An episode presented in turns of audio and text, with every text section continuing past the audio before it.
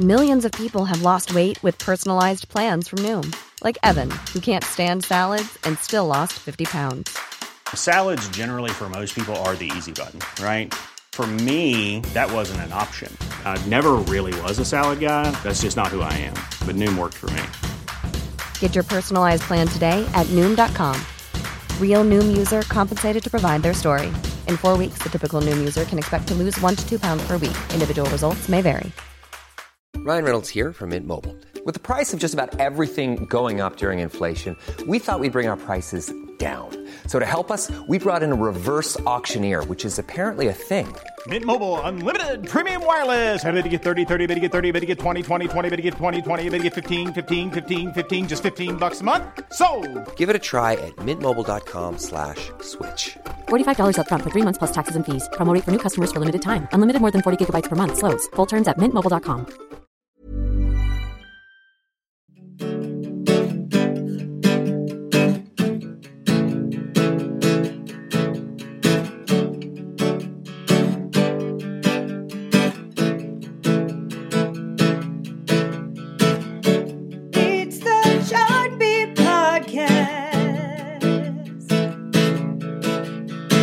welcome to the Billboard Beat Podcast. Gary Trust, Billboard's co-director of charts. And hey guys, it's Trevor Anderson, a chart manager here at Billboard. And this is where we look at why what's on the charts is on the charts. And uh, flashing back this week, we're going back 28 years to this week, 1990. We're going to count down the top 20 hits on the Billboard Hot 100 dated June 16th, 1990. Not going to give away what number one was.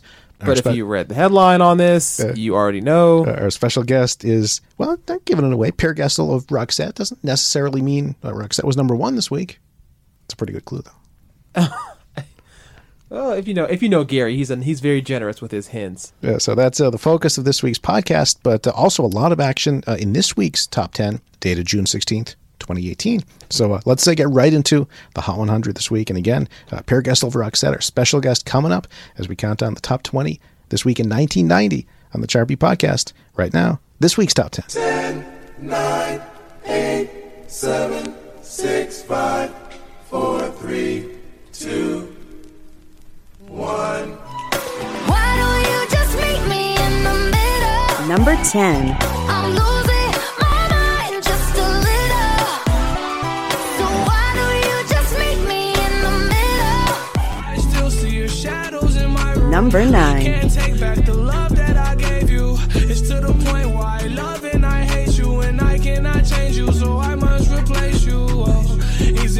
Than done. Menacing, Number 8. frightening, find help.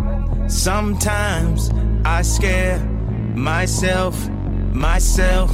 Shit could get menacing. This is America. Number 7. Don't got you slipping up. Look how I'm living up. Police be tripping up. Yeah, this is America.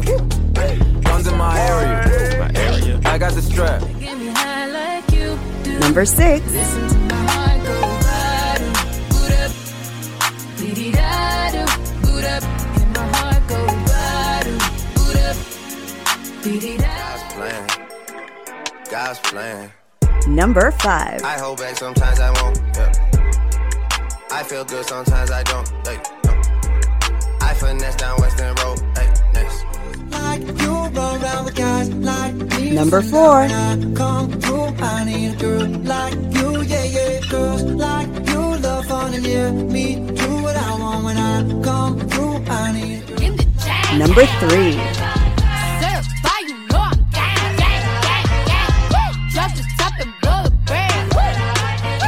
Oh, he's so handsome. What's his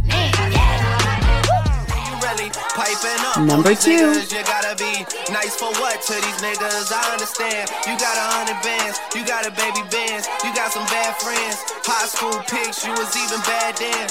And number 1. Psycho, lil' mama bad like Michael. Can't really trust nobody with all this jewelry on. You my roof look like a no-show. Got diamonds by the bolo. Don't act like you my friend when I'm rolling through my hands. So And for the first time since December, if you have been waiting for Post Malone to end the countdown, this week is your lucky week. There he is, Post Malone, with the song Psycho featuring Ty Dolla Sign, the new official number one this week on the Hot 100 for fans of the podcast.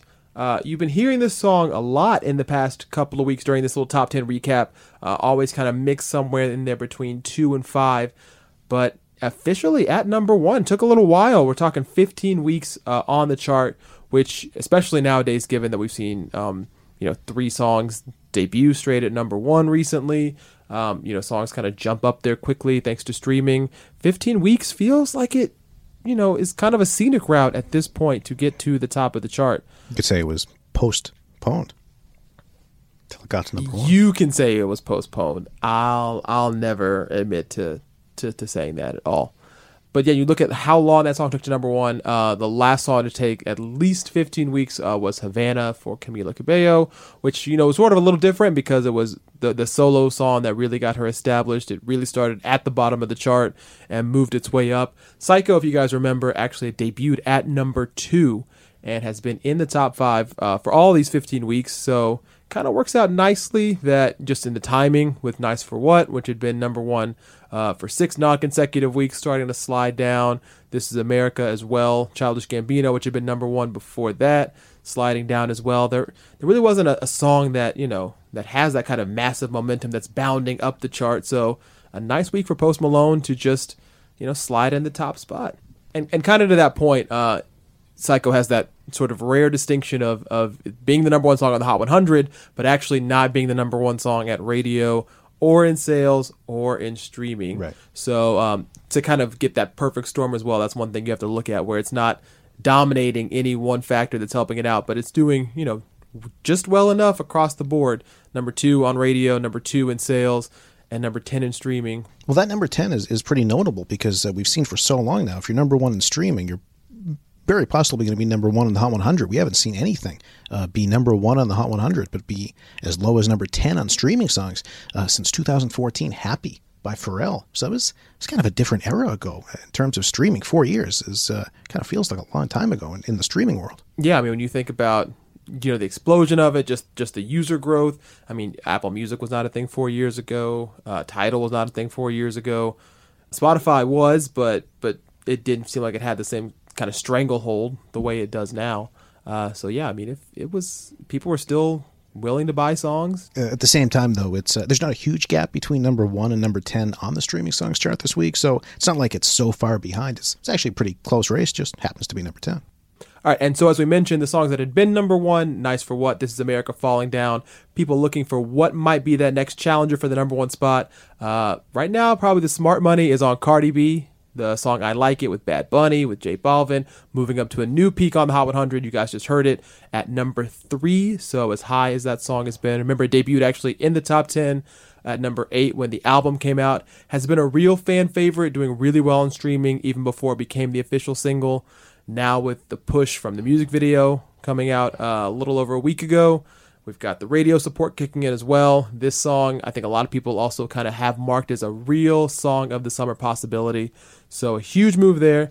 Uh, and it's actually not Cardi's only song in the top five this week. She's got another one, Gary. She Yeah. is just racking them up. Yeah, right before that, Maroon 5 at number four with Girls Like You, uh, featuring Cardi B. So originally just a Maroon 5 solo song, but uh, she has joined it for the single. Uh, if you've seen that video, it's really a matter of who isn't in the video. It's every woman who's uh, kind of prominent in pop culture right now. Do you think they just saw Nice for What and said, hey, we can do that too? So yeah, both songs uh, make huge gains uh, because the videos uh, came out. So big uh, streaming gains, big sales gains. Uh, this is actually the greatest jump in the Hot 100's history ever by a group. Uh, 90 positions, 94 to four. So beats. Remember this song, um, Matchbox 20. How far we've come. It made an 84 uh, position jump uh, back in 2007. But yeah, record-breaking jump for Maroon 5. Uh, biggest jump of all time on the Hot 100 is. Uh, Kelly Clarkson, My Life Would Suck Without You, 97 to 1. So 96 uh, spot jump uh, for that song. Cardi B, Trevor, actually was really excited about the Hot 100 this week to have those two songs in the top five. This is what she said about it. Yo, I am so happy today. I'm so happy. Like, I can't even believe it. Like, I'm so happy. Well, let me tell ya. So, I like it. I like it like that. It's number three. Number three on the Billboard's Hot 100. And Maroon 5, Girls Like You featuring me is number four. Like, bro, I'm so happy. I'm so grateful. I'm thankful for I'm thankful for y'all for making this happen. I swear, like if I was to see God, if I was to see Jesus Christ on my in my dreams today, I will kiss his feet. Like I really want to give I wish I could give God a hug, bro. So I'm just gonna hug myself and make pretend that I'm hugging God because this man does so much for me. Thank you so much, y'all. Yeah, yeah. If you happen to be on Twitter, Cardi instantly, as soon as she found out the news, really put that up. Cardi's been a real chart fan, um, really her entire journey. You know, as she would always kind of post on Instagram how Bodak Yellow was moving up the charts. Um, they had a nice little party for her at Atlantic when the song hit number one. She's always been, you know, really conscious of that, and obviously the charts have been really good to her in the past year as well. So, a nice relationship uh, going on there. I just like how how authentic her reaction is. It's not a canned uh, PR kind of a quote. That's that's Cardi B. Oh, there's oh, there's nothing canned or or you know stereotypical or anything. You're gonna get authentic with Cardi B about anything. Uh, so actually, two other songs uh, new to the top ten this week. Uh, Kanye West, number eight, with "Yikes," as all seven songs from Ye uh, debut in the top forty on the Hot 100. Uh, "Yikes" is his sixteenth top ten, and uh, Juice World also new in the top ten. His first top ten, "Lucid Dreams," up fifteen nine. That's come on, Juice World, killing it. Really, I mean, honestly, I, I know obviously surprise hits can kind of come out of left field a lot, but it feels like we know with so many superstars doing big things right now. We're talking Drake, Cardi, obviously Kanye's back, Nicki's coming. It feels like you know this story kind of has gotten a little lost. I mean, how quickly this song has risen. It was number one on SoundCloud for months ago, and really when it hit Spotify, when Interscope uh, got involved, I mean, it's quickly made its way up to the top ten. I mean, this is how many weeks on the chart is this? Yeah, just four. Just four weeks already top ten. That's you know ridiculous. All right, back to 1990, the music I grew up with. Oh gosh, back in 1990, I would have been not born. This week in 1990, 28 years ago, uh, I was between uh, freshman and sophomore year in high school. What were you like in high school, Gary? If I can brag uh, for a second, I'd won uh, the high school science fair that year for the second straight year. Ooh, wanna wait, a too much. Wait a minute, Gary defending his title. Look Yeah. at that. Uh, so uh, much more interesting on the charts. Uh, 1990, going back to this week, 28 years ago. What did the Hot 100 sound like? Let's kick into it. The top 20 this week on our way to number one. Again, we're going to hear from Per Gessel of Roxette when we get to the top of the chart this week, June 16th, 1990. Let's start counting down at number 20.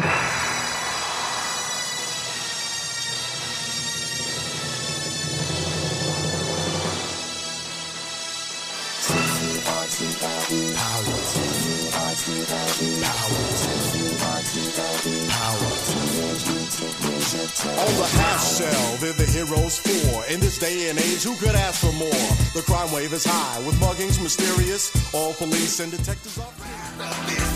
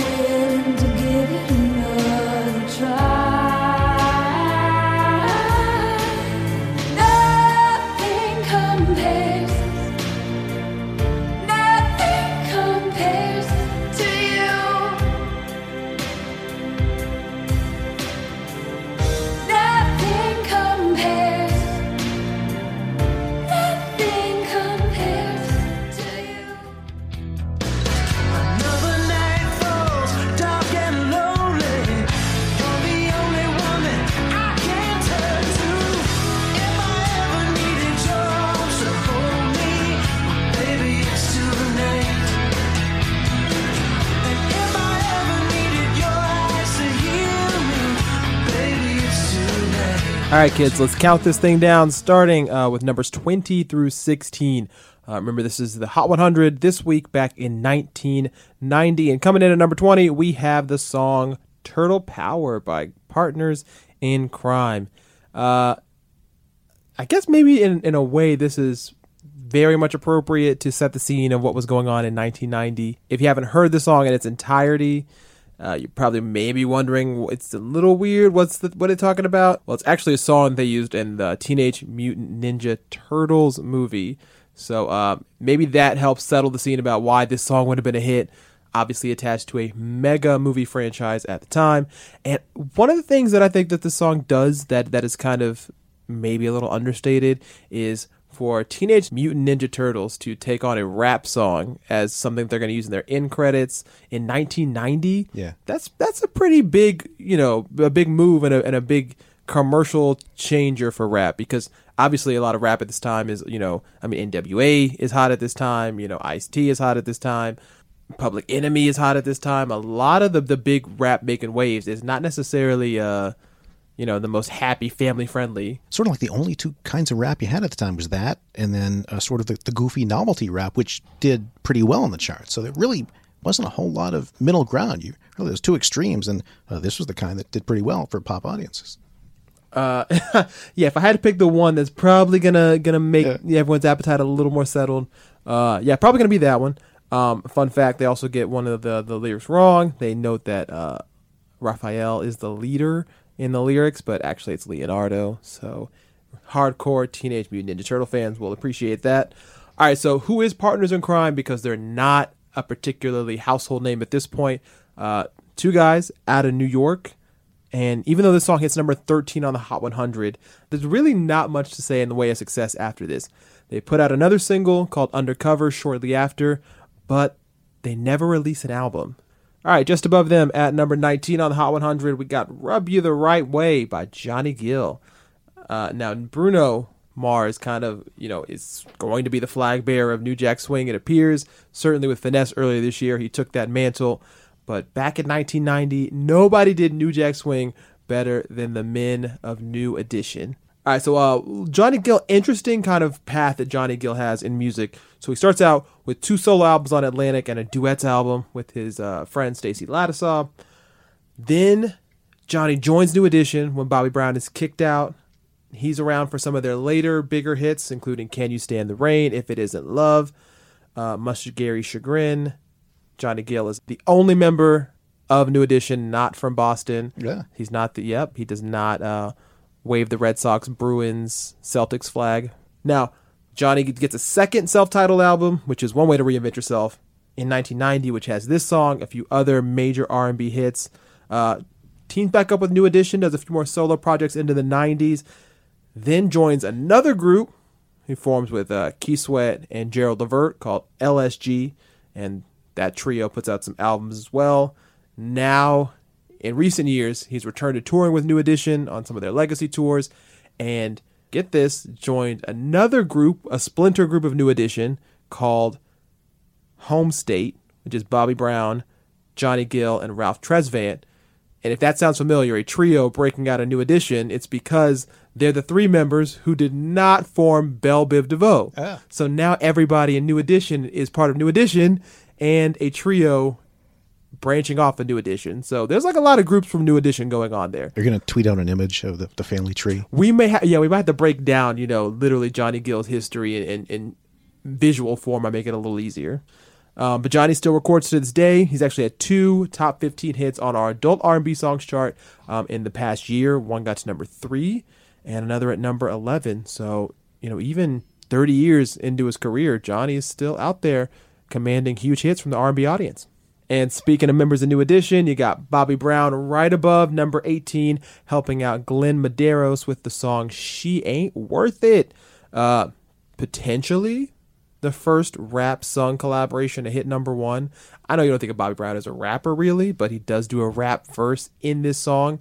Um, and in 1990, you know, to, to have a pop singer with a rap verse is a pretty rare feat. Even to have him uh, featured on a song, you didn't see the word featuring much on the Hot 100. So even that uh, kind of stood out. Yeah, that kind of gave you a, a good clue of you know, it's not a duet. What is what is what is this featuring about? Um, so Bobby Brown helping him out there. Uh, Glenn Medeiros, lead act on the song, had a couple pop AC hits in this window. Um, probably most notably, uh, besides this song, "Nothing's Gonna Change My Love for You," a number four hit on the adult contemporary chart. 12 on the Hot 100. And after his music career ended, he went into the education route, became a vice principal uh, at a school in his native Hawaii. I'm just wondering if it's tough to be a principal in Hawaii of all places, because if you're going to skip school, wouldn't Hawaii be the maybe the best place to do that? Might be a tough job for him. Uh, maybe they have like you know, I'm sure cops on patrol on all the beaches or something. Yeah. You're not gonna get away that easy, kid. Right, uh, above them, number 17, a very famous song, "Nothing Compares to You," as done by Sinead O'Connor. Uh, of course, famously written by Prince and first recorded by The Family, uh, one of the R&B groups that he had hand in back in the 1980s. Uh, of course, O'Connor's cover becomes huge, and a lot of that uh, really also comes from its music video, which is, you know, oddly enough, you know, it's not this big elaborate music video, but probably one of the best known videos in music history. Um, if you don't know, it's kind of Sinead O'Connor, ni- mostly 90% of the video, just really looking at the camera, singing in, in heartbreak. And at the end, there's the tears that fall down her face, just, just a couple. Um, really poignant, you know, really appropriate for the song. Um, and, and a huge reception for it. First woman to win Video of the Year at the MTV VMAs, and of course helps propel this song up to number one for four weeks uh, in 1990. Now there aren't too many artists who you can sort of put that pin in and say this is the moment your career stopped. Unfortunately for Sinead O'Connor, you kind of can. Yeah. Um, for those who don't know, the, you know the Sinead O'Connor story. Uh, a couple years later, she was on an episode of Saturday Night Live singing a cover of Bob Marley's "War." Uh, during rehearsal, she ripped up a picture of, of, of like an infant child, or, or um, so that's what everyone expected was going to happen. Of course, during the very the very much live Saturday Night Live, she rips up a picture of the Pope instead. Says, "Fight the real enemy." That was about as close in a pre social media era as you could get to everybody just talking about what just happened. That's crazy. So when the phone's ringing off the hook, or, or the next day at Yeah. breakfast, did you see? Did you he- Everyone- at school? Was everybody like Everyone that dialed all all those numbers on the rotary phone, and, and uh, we all started talking about it. that? Uh, yeah, unfortunately for Sinead, a lot of people talked about it. Plenty of complaints, um, and really, you know, I mean, American audiences never really accepted her again. I mean, she's still uh, recorded, she still performs, but you know, has not come close to that sort of international success and acclaim. Um, which, you know, someone who really has re- rebelled against uh, sort of the you know the idea of the industry and the establishment of Right. what you should do. You know, it's it's Yeah, she was being herself. It's a very yeah, it's a very fraught relationship. She seemed like the type of person who uh, that's more important than just having a bunch of pop hits. She wanted to speak her mind, and uh, good for her for doing that. Oh, for sure. She always was was authentic and and um, very real. I mean, and, and had no problem speaking out against what she saw as you know bullying or or or attempts to shut her down or shame her or anything. And just so you don't think I was doing nothing but science projects, uh, I saw Sinead O'Connor in concert in 1990 that summer. Really? Yeah. How now? Obviously, it's, you know, it's kind of hard sometimes to gauge off sort of one album, one one song. How big a phenomenon was, was she? Was, was did she have a loyal following? Was it a small but mighty following? it was well. The thing I noticed it was the first time I'd really, I'd really seen goth kids. Entire audience was pretty much kids in black, and I'd, I'd been to pop shows before then. This, this is a whole new world for me. Did it run you away? It was probably my only uh, alternative show for, for a while, but it was it was a good show. And uh, yeah, yeah, she had uh, "Emperor's New Clothes" was uh, another uh, number one hit on the alternative songs chart after this. So she, I, I think she still to this day has a pretty loyal following because I think people uh, respect that she uh, she had her own vision. and talented musician. Yeah. she is.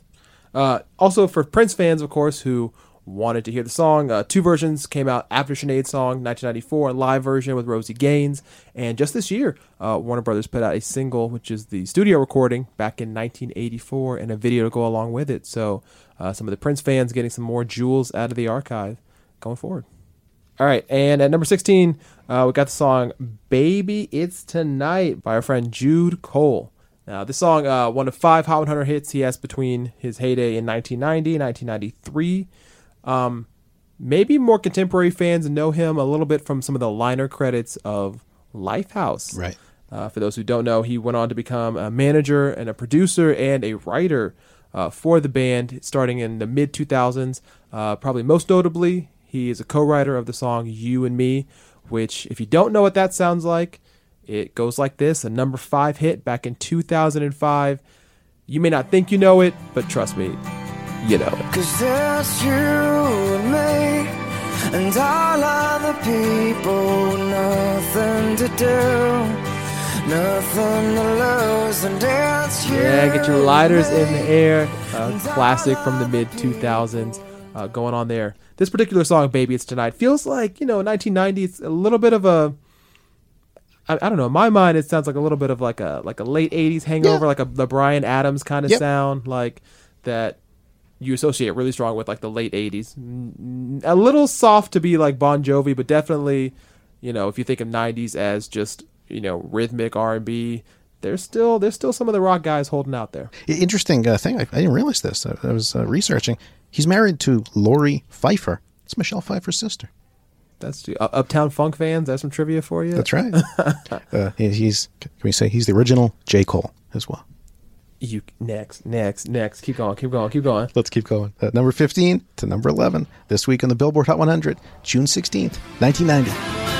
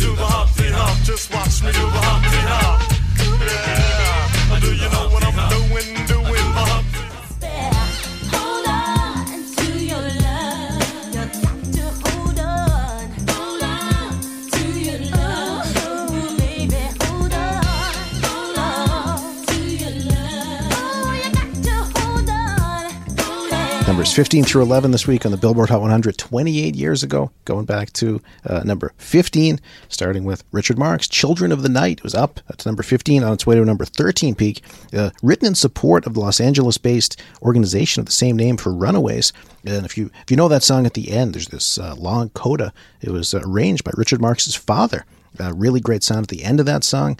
Uh, fifth top 15 hit from his album Repeat Offender, which uh, to this day is his only number one hit uh, on the Billboard 200 albums chart. Uh, I'll take this back to the 80s, Trevor. I remember hearing this song uh, about a year earlier before it was a hit when Repeat Offender first came out. Satisfied and Right Here Waiting, they were the first two singles, both went to number one. WZOU Boston. Station doesn't exist anymore. Uh, played this song early on. I remember thinking it's a great song. It took about a year uh, for it to be a single, and in a pre-streaming era, it wasn't like you could really listen to it all the time. The closest you could get is uh, uh, fast forward the cassette to uh, to hear that song. Fast forward the cassette. Back in you didn't have CDs yet. I didn't really get into CDs till three or four years later. I still love cassettes. Still have a whole collection. Do you still play them? I still have them. Uh, okay, okay, so we okay, so we've at least you know separated from that. That's that's good. Uh, number 14, uh, written by Diane Warren, uh, Taylor Dane, I'll Be Your Shelter, up 17 14. It would become her seventh top 10 hit on the Hot 100, getting to number four. Uh, it's also her last. Uh, she had seven top 10s in a row, all from the start of her career, starting in 1987 with Tell to My Heart, and single before I'll Be Your Shelter, Love Will Lead You Back, also written by Diane Warren, became her only number one. So, uh, 1990, huge year for Taylor Dane. At Number 13 on the Hot 100, uh, boy band Lanier, Sending All My Love. It was down from its number five peak. It was their only top 10 freestyle trio from Miami. Uh, they did have another hit and kind of a lost hit at this point, number 30 song in 1992 called TLC, but uh, this is uh, really their best known song, Sending All My Love, at number 13. Number 12, uh, again, uh, sort of like Turtle Power, but this one's probably uh, bigger pop culture wise in terms of how it's influenced other songs going forward. Digital Underground Humpty Dance was at number 12 after hitting number 11, a young Tupac in the video, uh, in the background of this video. So uh, at the time, no one knew uh, really what his career would uh, become so big. But yeah, Humpty Dance by Digital Underground. They had another top 40 hit too in 1992, just like a Lanier. Kiss You Back hit number 40 but I don't think anyone uh, probably remembers that anywhere on the level of uh, this song. Uh, I would think, Trevor, if, if YouTube uh, memes had existed back in 1990, this this song probably would have been really big virally. It was a number five sales hit, but only a number 25 airplay hit. So uh, this one was more fans really demanding it. They were buying it, but uh, pop airplay eh, didn't quite know what to do with it. You know that's the, the the struggle we find ourselves in, even in 2018. There, it has precedent. Uh, number 11 hold on by En Vogue. It was up on its way to number two uh, recent billboard music awards performers uh, song starts with a portion of who's loving you. Remember a few weeks ago trevor on the podcast uh, we played a clip of that song uh, a young Lauryn Hill performed it uh, at the apollo. She got booed. She, uh, yeah, she she did. Uh, luckily, you know that didn't stop her. She went on to make a you know huge impact with with her solo album. and uh, Vogue did too. A bunch of hits in the 90s. This was the first one, and uh, first of two songs called Hold On that we have here on the countdown. It was, a good year for songs called Hold On. Uh, before we get into the top 10, just to mention one uh, TV related uh, thing for 1990. Uh, we were four episodes into Seinfeld at this point. It had one uh, pilot in July 1989, came back uh, in the spring, summer 1990, had its first three episodes. At this point, just beginning this time, June 1990. and other things happening, you know, in, in 1990. Um, to give us a span of how big 28 years has been, Roseanne, one of the top three shows on TV back then. So, you know, for for those who may not realize, you know, why Roseanne was rebooted, what was the show, was it so big? I mean, it was a massive hit in the early 1990s. I mean, obviously, so few shows getting revived nearly 30 years after they started. So, you know, that way, I guess a victory for Roseanne, regardless. Moving on. Top 10 this week. 1990, June 16th that year. Numbers 10 through 6.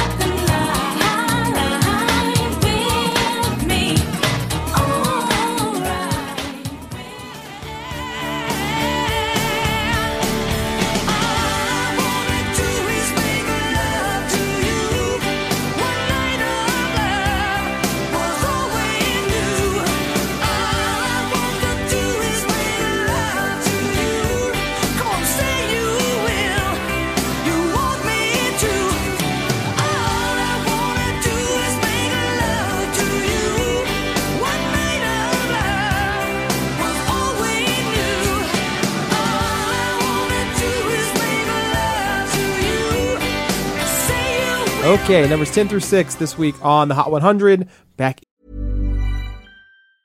Hey, I'm Ryan Reynolds. Recently, I asked Mint Mobile's legal team if big wireless companies are allowed to raise prices due to inflation. They said yes. And then when I asked if raising prices technically violates those onerous two year contracts, they said, What the f are you talking about, you insane Hollywood ass? F- So to recap, we're cutting the price of Mint Unlimited from $30 a month to just $15 a month. Give it a try at mintmobile.com slash switch. $45 upfront for three months plus taxes and fees. Promo for new customers for limited time. Unlimited more than 40 gigabytes per month. Slows. Full terms at mintmobile.com. Even when we're on a budget, we still deserve nice things. Quince is a place to scoop up stunning high-end goods for 50 to 80% less than similar brands. They have buttery soft cashmere sweaters starting at $50, luxurious Italian leather bags, and so much more. Plus, Quince only works with factories that use safe, ethical, and responsible manufacturing. Get the high-end goods you'll love without the high price tag with Quince. Go to quince.com slash style for free shipping and 365-day returns. in 1990. Uh, coming in at number 10, kicking us off, Phil Collins, Do You Remember? Um, so this is uh, probably safe to say Phil's sort of last major heyday. Gave him his last top tens on the Hot 100. Yeah. I guess if you want to put it that way. I'm not trying to be a Debbie Downer, but for someone who's been at the peaks that Phil Collins had been at, you know, in any case, uh, do you remember the third of four top tens from the album?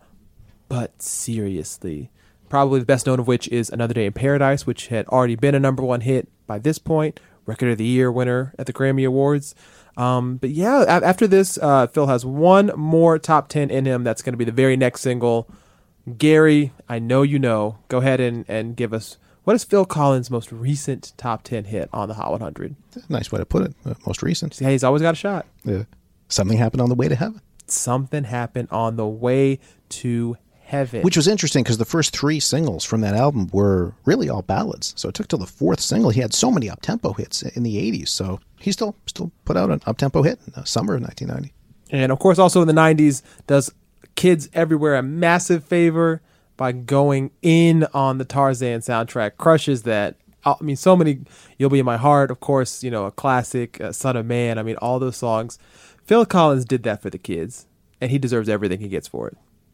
All right, above that, uh, number nine, we got uh, one of the one of the big trends that we're going to see in the '90s kicking off already. Male R&B groups who are just going to go on to dominate so much of the Hot 100 in the coming decade. We've got After Seven uh, at number nine with Ready or Not, uh, the second peaking of their eight Hot 100 hits. The song is on its way to a number seven peak. Uh, After Seven, you know, found their heyday in that early '90s period, but really took some time off after 1995. Luckily for their fans, they weren't done yet. They came back in 2016, so I mean a 21 year hiatus. Uh, the fact they even came back, pretty impressive. But it was a successful run. They've had four top tens on the adult R&B songs chart since 2016, including two in the past year, "Running Out" and "Too Late." So uh, just goes to show it's never too late, really, to uh, keep adding those hits. And, and good to see them back. We've seen a lot of these R&B groups who had their heydays in the 90s coming back in the past 12, 24 months. So good to see a lot of them back in Vogue. Uh, we saw number 11, one of them as well. All right, moving on. Number eight this week, back in 1990 on the Hot 100, the famous MC Hammer. You can't touch this. The hit that was probably everywhere. I wasn't alive at that time, but I'm sure Gary, the song probably was at every ballpark, every uh, cookout, every just eh, on the radio, just anywhere you looked, there probably was this. This was actually its peak, number eight, uh, really because it was only available as a, again, we're going way back here, a 12 inch vinyl single. It wasn't a cassette single at the time, so it just wasn't as available. Uh, Otherwise, it really might have been a number one hit, but uh, got to number eight, uh, mostly from airplay, but it's from some of those uh, sales as well. It's a little harder to find uh, in, in record stores. But uh, yeah, just massive pop culture hit at the time. And even though this is obviously MC Hammer's biggest hit, people may be surprised to know he's actually got five top tens on the Hot 100. Uh, the other four being songs Have You Seen Her, Pray, Too Legit to Quit, and of course Addams Groove from the Addams family. So a lot of people may think of MC Hammer as a one hit wonder, one album wonder. Um, but he actually, you know, had a pretty good span there for those, those couple of years. Of course, like most of these sort of novelty rappers, kind of fell into to a bit of trouble career wise as rap started to progress, as it became you know East Coast West Coast, as it became much more commercial, bling bling era, if you want to call it that. Found it a little hard to adapt to that, and then of course ran into some financial problems, so never quite recovered the way the way that he would have liked, but definitely made his mark, of course, on early '90s and Parachute Pants, forever synonymous with with MC Hammer. Uh, also, the album "Please Hammer Don't Hurt Him" was in its second week at number one on the Billboard 200. So uh, even if people couldn't uh, buy the single easily, they were buying the album number one. Yeah, huge returns for that album. Kind of one of the, the, the benefits at that time of not having a single widely available. People still want the song. I mean, you can't illegally download it. You got to get it somewhere. Number seven, "All Right" by Janet Jackson. The song had peaked at number four and had continued her run of top five hits from Rhythm Nation. All in all, she's going to have seven top five hits from this album, which, of course, as chart fans and certainly Janet Jackson fans know, that is the only album in Hot 100 history to have seven top five singles. Still to this day, a record that has been untouched. Another record that Janet's in the middle of is this is her fourth consecutive top 10 hit. She's going to have 14 more going into the 90s for a total of 18 top 10s in a row without missing. That's going to break a record by Madonna that she had in the 80s with 17 in a row. If only Madonna could have had one more top 10. But for Janet to have 18 in a row without missing just shows how big her 1990s is going to be. Going to be the second most successful artist of the 90s behind Mariah Carey. So this is a huge time for Janet Jackson. All right, and at number six, bringing us to the edge of the top five, we got a song by Heart. All I want to do is make love to you. And kind of like some of these 80s acts that we've seen that, that are carrying over, um, gonna have a hard time adapting to the new sounds, the new roads. This is gonna be the last top 10 for Heart. The song had peaked at number two uh, two weeks prior to this countdown. So uh, a little end of an era for Heart as well. Yeah, I feel like 1990 kind of was that last year when you had uh, some of those hits that still sounded uh, a little bit 80s, maybe a little bit in 1991, but but by the end of 91, uh, we were getting uh, Nirvana, rap was becoming uh, more mainstream, grunge was taking over rock, so that And you had those babyface ballads about Yeah. to light up radio. Yeah. uh, those uh, those middle ground pop rock songs just didn't uh, didn't uh, do as well uh, later in the 90s. Uh, this song you said, uh, Trevor, got to number two. I always remember thinking how big a deal it was when they came back because Alone had been a number one hit from the previous album. So the Brigade album came out, and this just felt destined to be number one. But uh, yeah, stopped at number two. It, it kind of reminds me of uh, Dancing in the Dark. Bruce Springsteen felt like it was going to be a number one, but got caught behind When Doves Cry by Prince. So again, timing sometimes potential number one just has to be the runner up sometimes. And if you want to blame the song that kept Heart out of number one, it is the very next song on this countdown. Here we go, bringing it to the home stretch. We've got numbers five through two.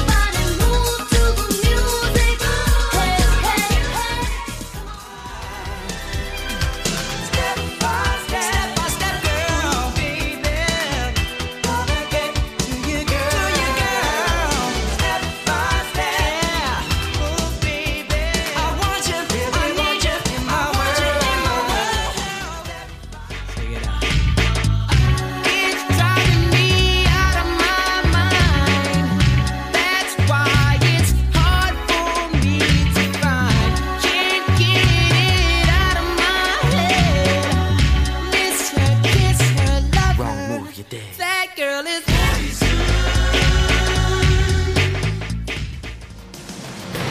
Someday somebody's gonna make you wanna turn around and say goodbye.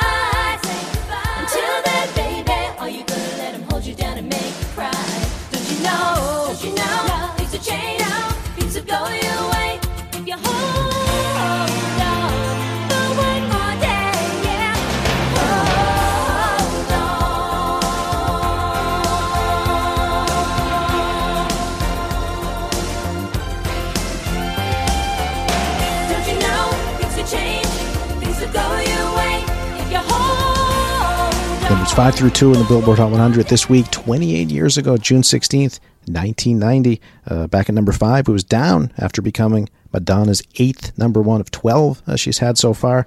Maybe the most influential song in Madonna's catalog. Uh, Absolute dance classic, and partly I say that because uh, the sound. Uh, so many dance songs in the '90s would sound like Vogue, but uh, to this day, I still feel like maybe none of them actually uh, they attempted, but I don't think anything sounds exactly like Vogue. And it still sounds really fresh. I think in 2018. Yeah, I mean, definitely. What a gem of a song Vogue is. It's just there's something fun about it. It, it. Even the rap section doesn't feel forced or you know Madonna's trying to be cool or anything like that. It's just one of those songs that you just and you can't help but dance to it. You just literally cannot. Uh, she and Shep Pettibone co-wrote and produced it. Yeah. What I remember about this song too is uh, spring 1990. The Bruins were back in the Stanley Cup Finals, and their goalie was Andy Moog, spelled M-O-O-G, but it's pronounced Moog. And uh, local radio station WVBF uh, also doesn't exist anymore. They, they did a parody called Moog. Come on, Moog. Yeah. Wow. Yeah. Well, goaltenders are in vogue at Stanley Cup playoff time in Boston. It's Andy Moog, whose play has been music to the ears of Bruin fans. Goalie with an attitude, number one with the Bruins. Don't just stand there, let's get to it. Makes the save, there's nothing to it. Mo. Uh, number four, speaking of Boston, New Kids on the Block, up 8 4 this week in 1990. Uh, Vogue had led for three weeks, step by step. New Kids was on its way to its own three week uh, rule at number one, third and last number one, but they were just the biggest thing at the time. And uh, yeah, being in, in the Boston area, in Braintree, my hometown, Donnie Wahlberg moved to Braintree uh, in uh, this era. And I remember uh, biking over to the house. There were just kids outside, standing outside, waiting to see him. Uh, if he maybe come out at some point. It was it was like like you see video of, of Michael Jackson in Europe. People uh, just waiting to get a glimpse. That's what it was like for Donnie Wahlberg. Belle Biv DeVoe at number three, another Boston band, uh, holding at its number three peak with Poison. I feel like that's the song that when Finesse uh, became so big a few months ago, everyone was kind of going back to this song, Poison, saying that's that's really what it uh, what it takes the sound from. Yeah, I mean, Poison probably maybe the best known New Jack Swing song out there. Um, not certainly not the first, but there's something about it that just lives on. You know, even even to this day, you can hear it in clubs. You can hear it like it's just got the right, just that right touch. And number two this week on the Billboard Hot 100, 28 years ago, first hit for Wilson Phillips. It was down from number one to number two. Uh, would go on to become the number one song of all of 1990 on the Hot 100. Uh, debut hit for sisters Carnie and Wendy Wilson and China Phillips, who uh, sings lead on this song. They co-wrote it with Glen Ballard, who produced it, and he'd have uh, more success in the 90s. And a lot more checks coming. yeah, uh, collaborating with Alanis Morissette on Jagged Little Pill. So huge era with really different sounds. This was pretty pure pop for uh, Wilson Phillips and obviously more alternative for Alanis a few years later. Uh, first of three number ones for Wilson Phillips from their self titled debut album. And uh, Alex Vatulis and I of the charts department, we, we hung out with Wilson Phillips a little bit a few years ago. And uh, Carnie Wilson, Wendy Wilson, China Phillips, they said that uh, really brings back great memories when they think of how uh, they were number one uh, back in 1990. It was crazy. We were touring all around the world, and people were throwing money at us, and we were hot and sexy, and we had it all going on. Oh, That's really a frightening answer. But That's it in a um, nutshell. no, I have my Here, Billboard rewind. magazine pla- plaque, my laminated plaques on the wall of "Hold On, Release Me" and "You're in Love," our number one records, and it's really cool to see that and walk by it every single day. Honestly, I walk by it every day, and I practically want to kiss it. Uh, and maybe we'll have another one of those up. That's very Wouldn't that sweet. be great? Yeah, could happen. But the good news is, is that we just love singing together, and that's what matters. Wilson Phillips on the Billboard Chart podcast. Looking back at 1990 this week. Hold on at number two on the Billboard Hot 100, uh, which means we're up to the number one song this week. 28 years ago, it was by Roxette. It was It Must Have Been Love. And doesn't that work out well, Trevor, since Per Gessle of Roxette is our guest this week? I was gonna say, if you sat through this countdown and you remember Gary's little tease at the end about who was coming, you realize we have not mentioned our Swedish friends Roxette, the duo of Per Gessle and Marie Fredriksson. Huge era for for these two. Uh, four number ones, uh, of course, including this week's number one. It must have been love, but other songs, The Look, Joyride, and you know, kind of as we mentioned, we haven't really seen too many sort of pure pop songs at this point in time. I mean, we have uh, sort of that a lot of late '80s rock, you know, some pop making its way through. Of course, we have the beginnings of you know rap and R and B taking over so much in the '90s. So for a pop duo to get you know to number one that many times in this window, pretty impressive, but maybe a little understated. Yeah, absolute great uh, songwriter, Per Gessle. Marie Fredriksson, too. So, uh, actually not recording or touring together anymore, although, as we'll find out, still really good friends. Uh, Marie has had some health issues in recent years, but uh, Per is uh, continuing uh, to keep uh, these Roxette songs on the road. He's touring coming up. So, we're going to get into all this with just one of my favorite acts of all time, Roxette. Celebrating the number one song this week on the Billboard Hot 100 28 years ago. Number one this week back then. It Must Have Been Love by Roxette.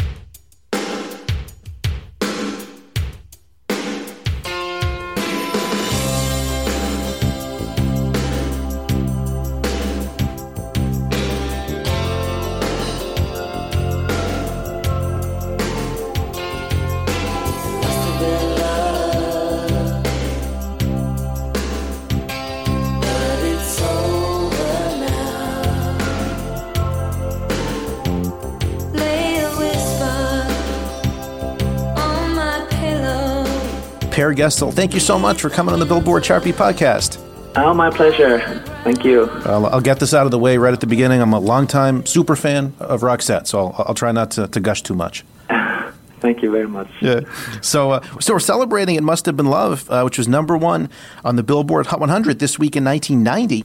Do you remember hearing, uh, Pierre, that uh, the news that it had gone to number one? It was your your third number one for Roxette at the time. Do you remember actually finding out it was the number one song in America? I actually remember we, it was number one for two weeks. And I remember on the second week I was in London and I, I, I was in a restaurant and I, you know, with the time change and every time zone change and everything, I had to sort of, I thought I have to check check this out if it's still number one. So I made a phone call to New York and it was still number one. So I remember this, you know, the second week, but I couldn't, re- can't remember the first week, unfortunately. Uh, no, I remember reading in, in Fred Bronson's book, uh, the Billboard Book of Number One Hits, that uh, when The Look debuted at number 50, it was Roxette's first uh, entry on the Hot 100, that uh, you knew that was pretty high at the time for a new act. So were, were you always a pretty big chart fan? Yeah, I was even, ever since I was a kid. You know, it's always been. I was I was really sort of a nerd when I was like six, seven years old. You know, getting into the the, the Swedish charts, and uh, I started buying. You know, the Melody Maker and New Musical Express uh, magazines, newspapers uh, from England early on, and uh, of course, when you start playing yourself in a band and, and, you get a recording deal, you you follow the charts uh, for every record you make, and it's it, it, it was, you know, in the 80s or even even going back to the 70s, you know, when ABBA was around, it was pretty rare for for um, artists outside of England and, and uh, the English-speaking countries to have success in the States. So when, when we started Roxette, our, our main target was basically to go to get, you know, gigs in Germany or Holland or, you know, Denmark, whatever. But we never to, to have success in the in the States was unheard of at the time. So we were shocked. And for people who don't know the story, the look kind of by accident became a hit uh, at first in the U.S. because a, a student uh, was in Sweden, heard the look, brought it back uh, to Minneapolis. The radio station started playing it, and, and pretty soon after that, it's number one on the Hot 100. Yeah, it was amazing. I mean, we, we were we were doing a big tour in, in Sweden at the time, and uh, someone told me that, that they heard uh, Roxette on the radio in, in the states, and I, we, we at the time, you know, uh, we, we were. I think it was- it was "Listen to Your Heart." It was the current single for us in Sweden. So the look was just an album opener. It wasn't a single at all. Uh, so we were really surprised to hear about that the look is getting airplay in the states, and then we heard about this story about this exchange student in Minneapolis, and it's like a fairy tale story in a way. And um, uh, yeah, it was crazy. You, you've met him since then, right? You, you, you've thanked him. Yeah, oh yeah, he went. You know, he, we were we were going to the states, and, and he went with us on a on a on a media tour. So he was with us doing press conferences and everything because everyone loved that story. Uh, and it is a great story, and it's it's just uh, I don't know, it's it's uh, things that can uh, you know they had a ra- radio radio program in, in at the KDWB station in Minneapolis where the listeners actually could bring records to the station and get them on the air. So that is that's exactly what happened to us. You know this this exchange exchange student he had uh, he bought the Look Sharp album by Roxette and he gave it to the to the radio station and and uh, uh, he uh, they didn't actually play it. He wanted it back after two weeks, so he went up and get it back. and by accident, the program director Brian Phillips he was standing there in the reception and saw the record. And the record is pretty special because it's got a, a newspaper layout. The, the design of it is like very special. So the, the program director got interested because of the sleeve, and he said, "What's that?" And the um, student said that this is it's a Swedish band, and I like it, it a lot. And I've been to Sweden for a couple of months, uh, and let's listen to it. And the first song on the album is "The Look." So he and the, the program director he just sort of freaked out and said, "This is a smash. Let's put it on the air." And it, it was. You know, people started calling, you know, calling in and saying that, "Hey, what's this? Play it again. Play it again." Fairy tale story. Are you surprised at the song's longevity? Uh, I'm hearing it in a commercial now. It's the song's never really gone away. Almost 30 years later. Yeah, it's, uh, you know, I think one of the secrets, if there was one for, for the success with Roxette, was that we we worked out of Stockholm, which was very, like I said earlier on, it's very rare that you, you worked outside of LA or New York or America or London or whatever. So we, we created our own sound out of Stockholm with our own Swedish players and our own producer, and uh, so we had a very distinct Roxette sound, which which which fortunately for us seemed to have some some kind of timeless appeal. You know, when you hear all those dangerous or fading like a flower or, or uh, listen to your heart or whatever today, it still sounds like it's good pop records. You know, you can hear that they have a few years. Um, time has passed by a bit uh, when it comes to the production, but still, it's got a very distinct sound. Is there a secret in Sweden uh, from ABBA to, to Max Martin uh, to Roxette? Is there something that makes uh, Sweden uh, such a center of, of pop music? Yeah, well, you know, I, I get that question all the time. I, I, I don't really know. I think uh, when, it, when it, if you go really back to, to, the ABBA days, it wa they were very much the the exception because they, they, they were actually the only band that sounded international. If you if you could listen to other Swedish records from that era, it sounds really crappy. Uh, but ABBA always sounded great for some reason. They had a great engineer and they knew what they were doing. So, so uh, of course, when when the, the digital revolution happened in, in the in the music, in pop music, like in the '80s, you suddenly get, uh, you know, everyone was using the same drum machines, and the same sequencers, and the same synthesizers. So when Roxette, uh, we, we we created our sound in the mid '80s, we we it sounded a little bit more international. Uh, but then then again, I think. Uh, being Swedish, I mean, we, we come from a very all, all the all the all these countries from the north. It's the same if you go to, to England or Scotland. We have a very strong folk music tradition, which is very melody oriented. So it, it's it's always there's so many great songwriters here because they they're really good at writing melodies, and I think that is one of the secrets with Max Martin as well. He always it's very catchy songs, you know, and it's the same with ABBA and same with Roxette the more south you get, the more more groove you get. The more north you get, the more melodies you get.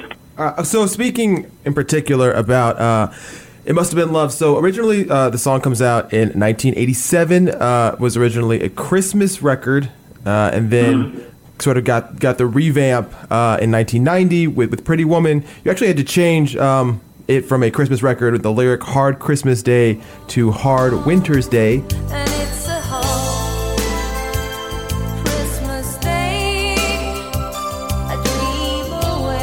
And uh, there you go. You take it from the Christmas market. You let it go uh, live all year round. So how did that that revamp come about uh, in 1990, and who had the idea to make it into a non-holiday hit?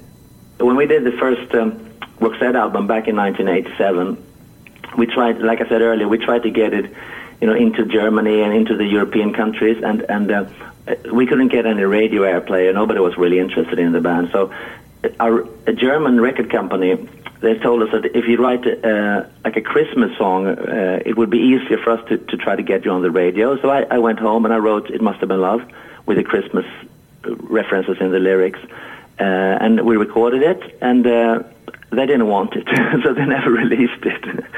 but it was released in Sweden. It, be, it actually became a big Christmas song for us in 1987 in Sweden, even though it was in English, the lyrics. But then, you know, I, we forgot about it, and we and we I started writing songs for uh, the Look Sharp album, you know, which became my breakthrough album. And after we had all this success with that album, um, we got invited to. I remember having a lunch in Los Angeles with, with with EMI Records, and they told us that they um, they had the rights to the soundtrack of this movie, starring Julia Roberts and Richard Gere. I think it was called Three Thousand Dollars at the time. It wasn't called Pretty Woman. It was called something else. Uh, so they said we, we we got we got the rights to this, and they told us that all the EMI artists were going to be on there. You know, David Bowie was on there, and Natalie Cole, and Robert Palmer. Uh, so they wanted a Roxette song, and so they asked me to write a song for the for the movie, and I said I can't do that because we we're traveling all over the world promoting the Look Sharp album, so we won't be home for many months. But I remember I said I have a Christmas song, great ballad, and it's a Christmas lyric.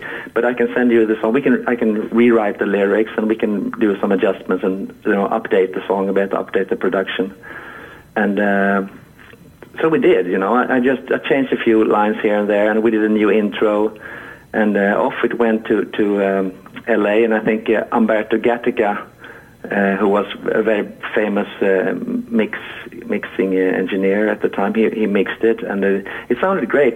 And we never really thought about it anymore until that movie came out, and, and it became a smash movie. And I remember, you know, being being in the studio in Stockholm, I, I got a telephone call from from uh, the director of the movie, Garry Marshall, and he said he just said that hey, we never met, but I just wanted to say that I love your song, and I have re-edited the movie because I don't want any dialogue over the scene. I just want your song to sort of, you know, come through uh, for fi- 50 seconds, you know, without any dialogue on it, and it's just uh, the the perfect, the best scene in the movie, and it's just a great, great track.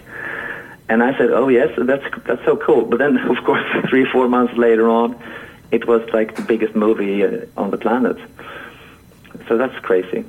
I was really, I remember I was really disappointed in 1987 that nobody wanted to release it because I thought it was, you know, Marie sang it so well, you know, and it, it was, it had a great melody.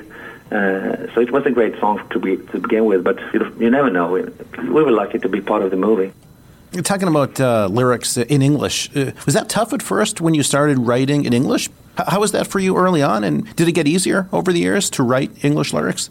Yeah, it, it does. It, it, that that is one of the things that are so weird when you when you tour over the world. You pl- let's say you play uh, Asia or you play uh, Brazil. You know, you play. We're a Swedish band performing English in front of like a Portuguese-speaking crowd.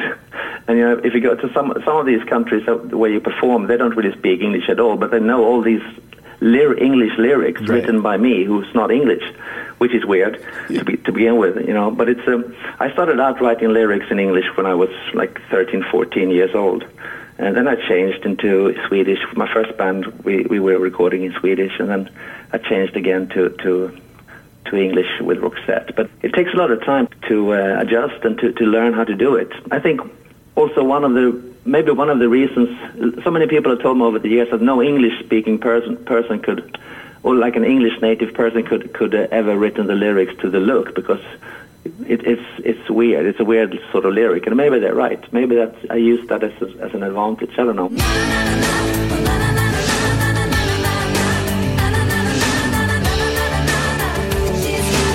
If I look back to the early stuff that I wrote in, in the uh, 80s, uh, the English lyrics, uh, they, they could have been a lot better. Are there are there any uh, English songwriters whose whose work has helped you, you know, navigate that that transition?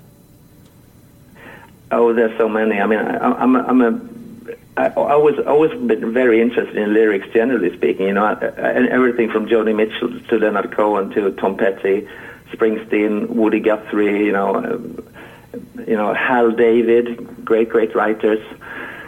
So I mean, I've always been interested in lyrics, and uh, for me, it, it's very much part of of, of my songwriting. I, I want the lyrics and the the music to sort of say the same thing, to be on the same sort of wavelength. Uh, so, so it's, it's like um, I don't know. A lot of people, especially in pop music, they don't really care that much about the lyrics. But I, I, I'm really fussy about lyrics.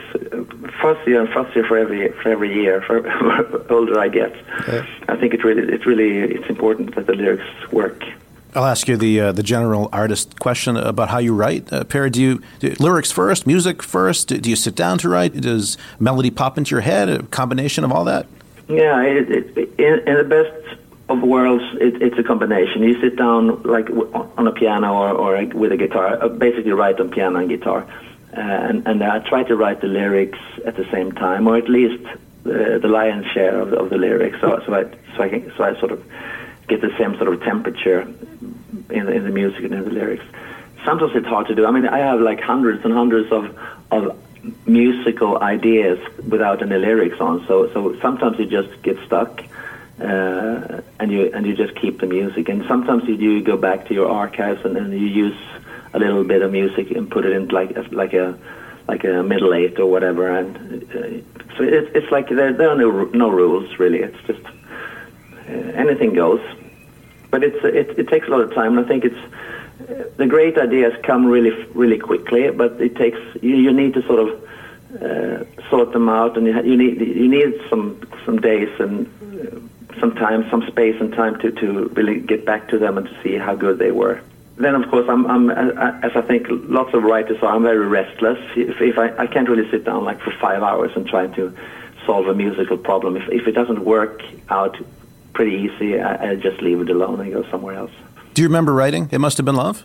Yeah, I remember. I remember. I was. It's a typical uh, piano song. I wrote, wrote on, a, on a grand piano in my in my apartment in, in the in Halmstad, in the in the city where I was born. Did you feel like, yeah, the, I, might have something with this one. This this has potential. Yeah, but at this, you know, it, that was like it was written before Roxette had had its breakthrough. So everything, every song that you you, you worked on was uh, important, of course, and and uh, you always were looking for for like uh, the big the big big song. But uh, you know, like I said earlier on, coming from Sweden, we know that it was uh, very hard to have a break international breakthrough. So it, it's, it's uh, I felt that it was a good song, but you know, I, you know, I felt like with many songs, the song's destiny is is uh, you know it's not real. You don't you don't really control it yourself. You have to have this luck elements and timing elements and you know and the, the right networking and everything. Any favorite Roxette songs from the catalog, or is, is it a little tough to, to pick favorites, or is it the hits, or is it some deeper cuts that maybe you thought should have been bigger hits, or just any any personal favorites? I don't work with Marie anymore. I always prefer the songs that she wrote. You know, the, the whole idea with Roxette to begin with was very much that I, I was like the writer and she was the singer. That's how we started out. That was the whole idea. So all those early songs like Queen of Rain or, or Perfect Day or uh, there's a song on, on an album called Crash Boom Bang which is called uh, What's She Like, which I think is one of the best songs that I ever did. What's she like you're making love and stars are in her eyes? When you're looking for the answers in a smile. Oh, she like? But you know, she she's she's always she's always uh, made my songs better than they were. Actually, I think that that is one of the the tricks when you work with, with, with within a band or with a with a great producer. You have to find people who make you stand on your toes a bit, and also to to make things even better than than it is. You know, and I think Marie, her her cap- capability of, of singing triggered me to write even better songs because suddenly I had someone who could sing them, you know.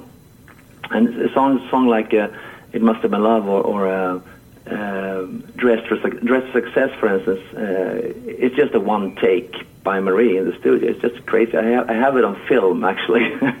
She's just going in there and singing this amazing vocal part. Uh, so of course, as a writer, from a writer's point of view, it, it's uh, it's very gratifying and uh, it triggers you.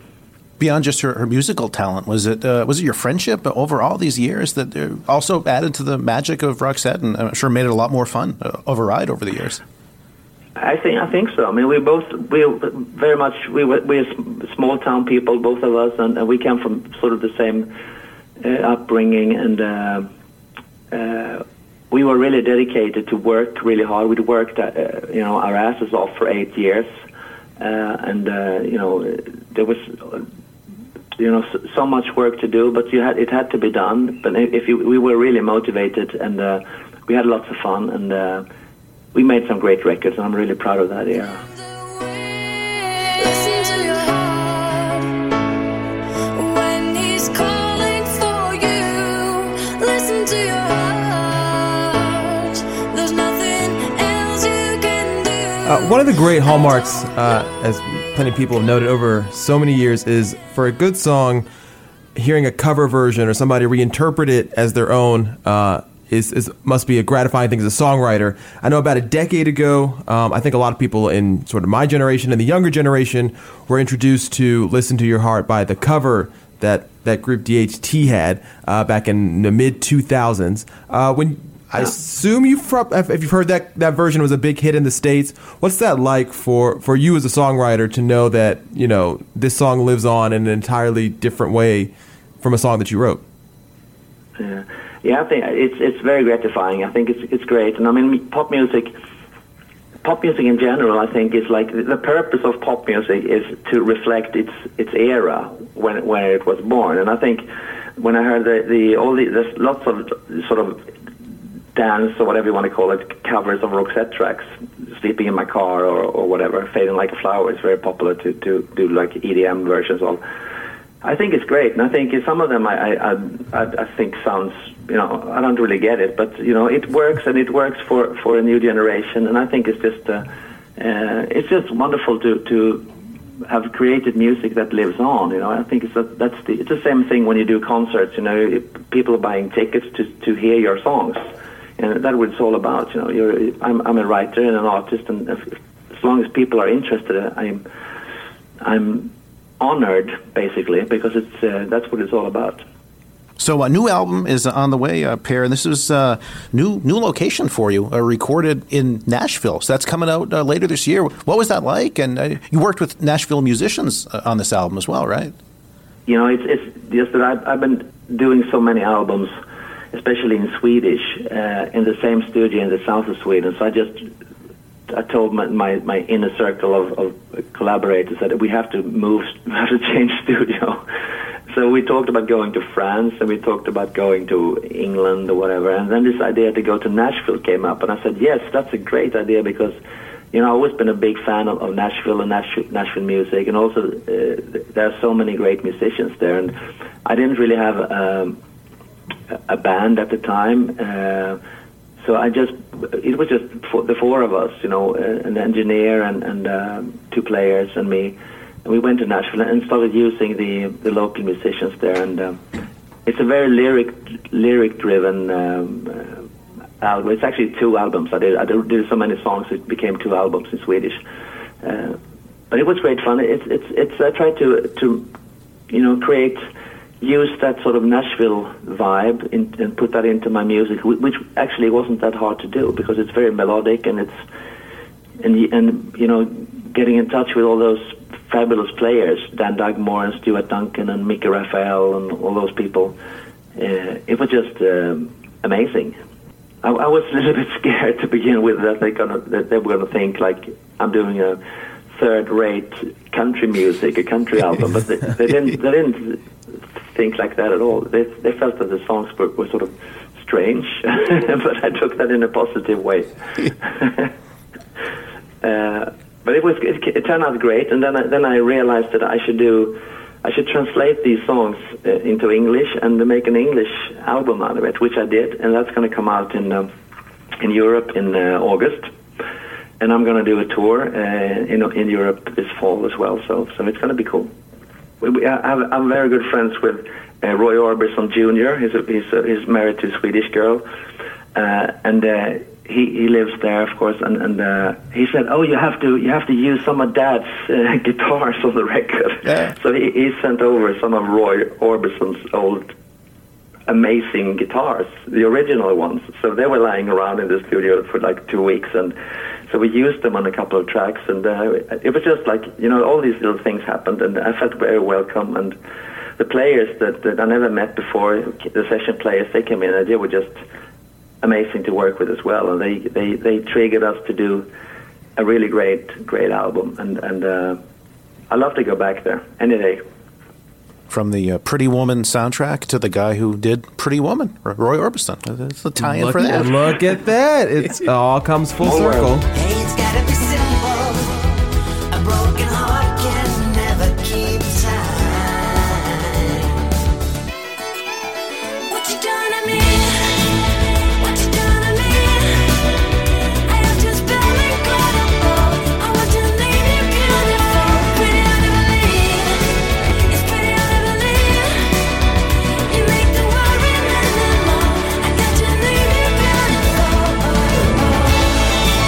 new song you have out up here, Name You Beautiful, which instant classic. Uh, first time I heard it, that same uh, hallmark of melody uh, that you've always been known for. Is that on the new album or is that a standalone song? Yeah, it is. It, it, it was. It, it, it's not recorded in Nashville.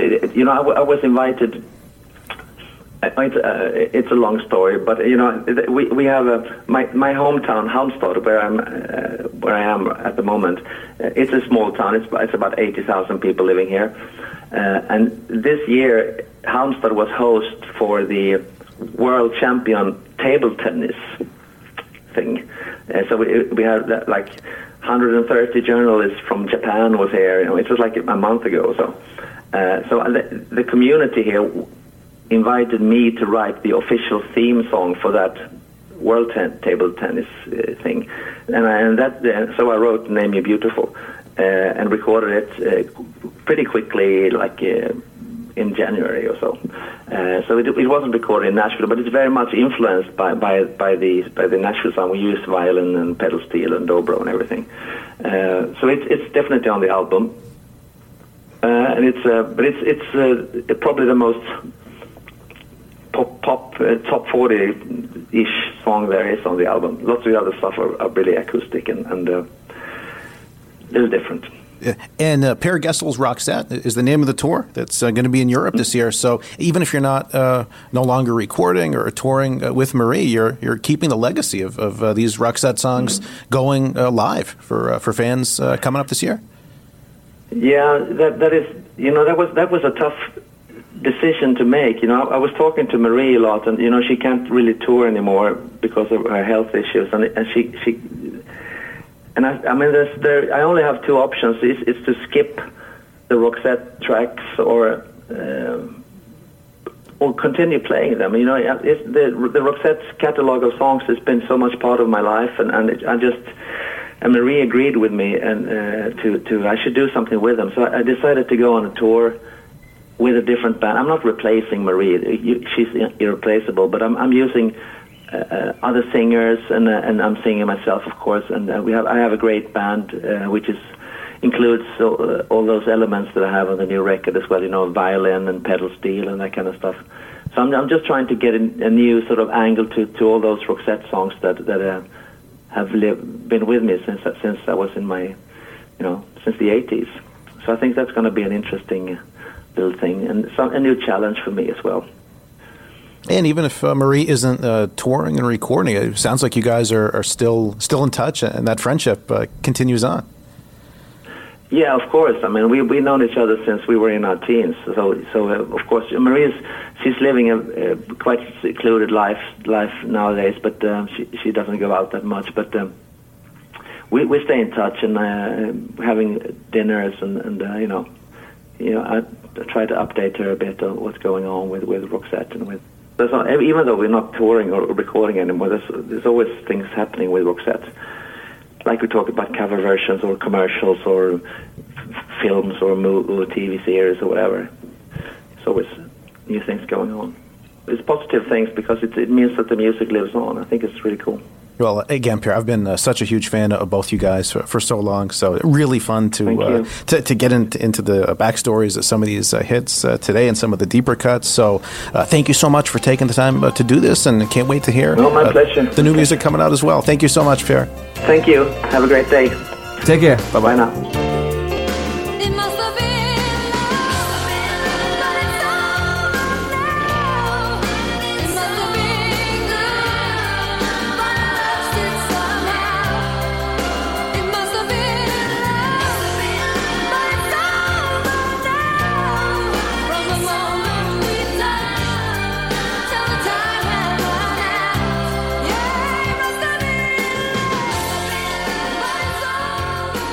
Must have been love. Roxette, Per Gessle, our special guest on the Billboard Chart Beat podcast, talking about uh, the entire career of Roxette, uh, some of the solo hits, new solo album on the way. New song sounds great. So uh, great to hear from uh, Per Gessle uh, on the Billboard Chart Beat podcast this week as we counted down the top 20 this week on the Hot 100 from 20 to 1 uh, all the way to It Must Have Been Love.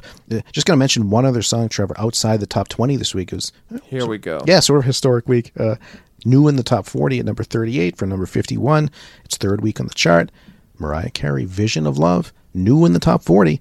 Who knew then, maybe maybe Tommy Mottola knew how big uh, Mariah would become. Was her first of 35 top 40 hits so far, 18 number ones, the most by any solo artist, second only the Beatles with 20. This was the week 28 years ago. Mariah Carey in the top 40 for the first time with Vision of Love. I had a vision of love, and it was all that you've given to me.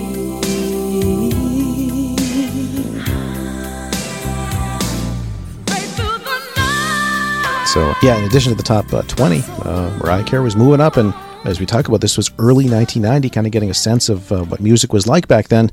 Mariah would uh, own the decade going forward. That's the most that is the most lamb aggressive take. I love it. Uh, so there it is. Uh, this week's uh, Billboard Hot 100 back in 1990. Uh, we'll talk to you next week on the Billboard Chart Beat podcast. We'll be number one uh, next week. Will uh, Post Malone stay at number one with Psycho? Uh, I like it. Could it jump up to number one? We'll find out. Special guest next week is going to be songwriter Justin Tranter. He's going to be joining us. So he's written several hits for Selena Gomez, Justin Bieber, Halsey, many others. A big advocate for LGBT rights as well. Really interesting uh, chat that uh, we did tape with him. So that's coming up next week. Really fun guest. Yeah, really fun guest. Just gotten some major accolades for his songwriting, so we'll talk about them as well.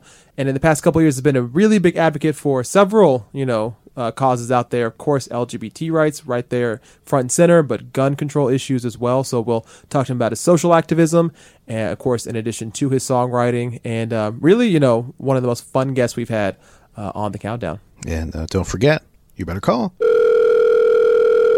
Ooh, you better call the Chartbeat hotline 212 493 4221.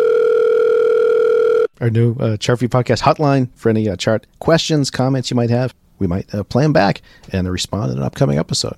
All right, and wrapping things up, we're going to give our friends Roxette one more playback with a song that is very fitting for this time of year. Fitting for June. It's Roxette, June afternoon on the Billboard Chart Beat podcast.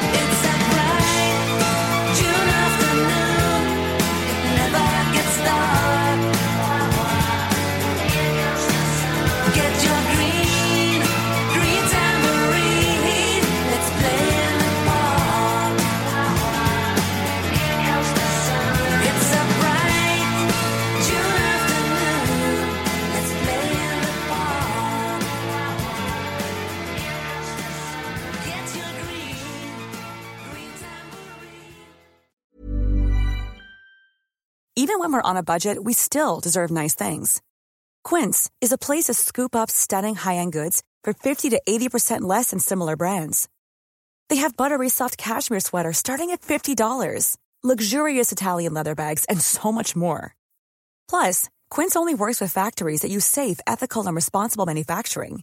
Get the high-end goods you'll love without the high price tag with Quince. Go to quince.com slash style for free shipping and 365-day returns. Even when we're on a budget, we still deserve nice things. Quince is a place to scoop up stunning high-end goods for 50 to 80% less than similar brands. They have buttery soft cashmere sweaters starting at $50, luxurious Italian leather bags, and so much more. Plus, Quince only works with factories that use safe, ethical, and responsible manufacturing. Get the high-end goods you'll love without the high price tag with Quince. Go to quince.com slash style for free shipping and 365-day returns.